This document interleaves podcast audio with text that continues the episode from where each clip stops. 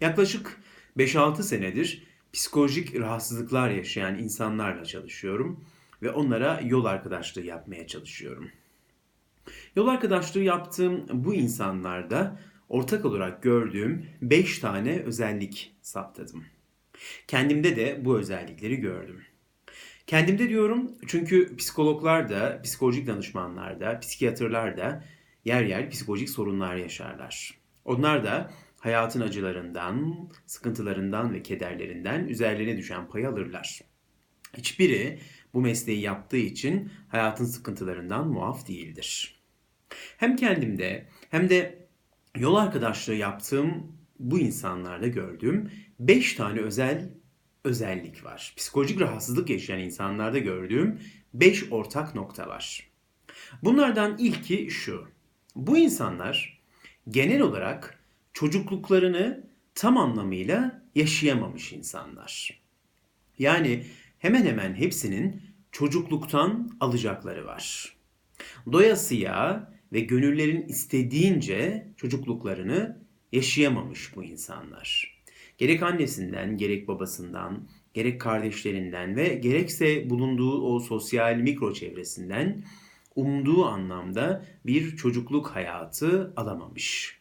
Ve bu alamadığı çocukluk hayatını da ileriki yıllarda hep bir eksiklik olarak hissetmiş. Hatta yer yer çocukluktan alacaklarını eşinden, arkadaşlarından veya e, yetişkinlikteki hayatından tahsil etmeye çalışmış ama bunu hiçbir şekilde başaramamış. Çünkü çocuklukta doldurulamayan boşluklar ne yazık ki hayatın diğer safhalarında tam anlamıyla ve başarıyla doldurulamıyor. Orası hep bir eksik ve hep bir gedik olarak kalıyor. Evet, ilk saptadığım özellik bu. Çocukluk yaşantılarının doyasıya yaşanmamış olması. İkinci özellik ise psikolojik rahatsızlık yaşayan insanlarda genel olarak şöyle bir şey gördüm. Bu insanlar duyarlı, ince, nazik ve hassas insanlar.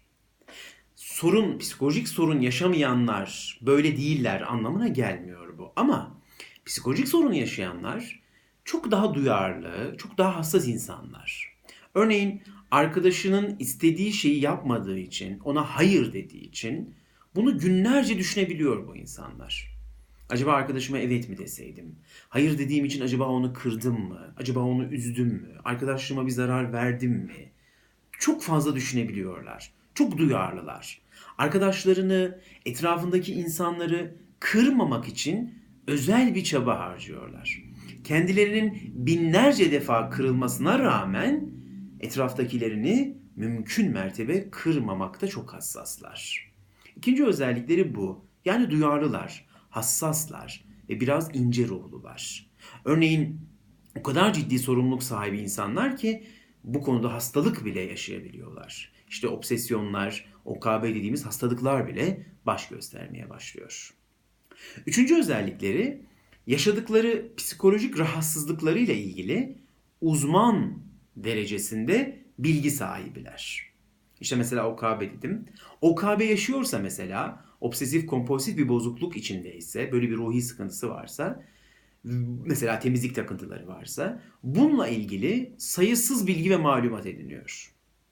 Kitaplar okuyor, videolar seyrediyor, konferanslara katılıyor ve bir uzmanın bilgi seviyesi kadar bilgi sahibi oluyorlar. Hastalığın her şeyini biliyorlar.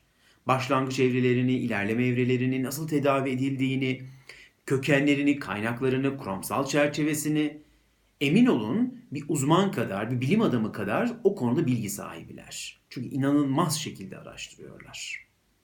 Dördüncü özellikleri ise bu kadar geniş araştırmaya, bu kadar ciddi bilgi malumatına rağmen en küçük bilgiyi bile önemsiyorlar. Küçümsemiyorlar. Karşısındaki insan kim olursa olsun ha bu yaşadığı hastalığıyla ilgili, o ruhi sıkıntısıyla ilgili söyleyeceği bir sözü varsa o insanın mutlaka kulak kesiliyorlar ve onun sözlerini ciddiye alıp içinde kendi işine yarar bir bilgi olup olmadığını araştırıyorlar. Ve bu bilgiyi bulurlarsa da acayip şekilde kullanıyor ve bundan istifade ediyorlar. Örneğin bir video seyredeceklerse atlamadan sonuna kadar izlerler. Bir kitap okuyorlarsa satır atlamadan didik didik okurlar. Çünkü kendi işlerine yarayacak bir bilgiyle karşılaşabilirler orada. Ve o bilgiyi de adeta çölde suya kavuşmuş gibi benimser ve hayatlarına katarlar. Bu da dördüncü özellikleri. Beşinci özellikleri bu konuda çalışmış farklı uzmanlardan destek alabilirler. Yani bir uzmandan destek almıştır. Ondan aldığı destek tam anlamıyla işine yaramamışsa bir başka uzmana gitmekten çekinmezler. Bir başka uzmana, bir başka uzmana, birçok farklı psikoloğa, birçok farklı doktora gidebilirler. Tedavi olmak için ve o iyilik haline ulaşabilmek için ciddi anlamda çaba sarf eder ve farklı doktorlara gitmekten asla çekinmezler. Bunu bir gurur meselesi haline getirmezler. Ve son olarak tespit ettiğim de şu. Bu beş özelliğin aslında üstüne bina edilen bir bina gibi bu. E, temellendirilmiş şekilde üstüne bina edilmiş son özelliği de şu. Psikolojik rahatsızlık yaşayan insanlar tüm bu beş özelliğin ardından kendi tedavi şekillerini oluştururlar. Ben buna tedavi sanatı diyorum. Psikoloğundan yararlanır, psikiyatrından yararlanır, ilaç tedavisi olur, konuşma terapisine girer, kitaplar okur, videolar seyreder falan. Ve tüm bunların sonunda kendi tedavi sanatını oluşturur. Kendine özel, işe yarar, güzel bir formül geliştirir. Ve bir süre sonra da yaşadığı o psikolojik sorunla uyumlu şekilde hayatını sürdürür.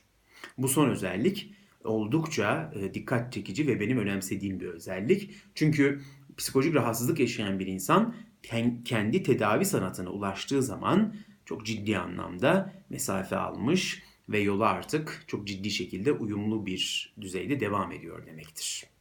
Evet, kendimce e, hem arkadaşlık ettiğim, yol arkadaşlığı ettiğim danışanlarımdan hem de kendi hayatımdan gördüğüm psikolojik rahatsızlık yaşayan insanların 5 özelliği buydu. Dinlediğiniz için teşekkür ederim.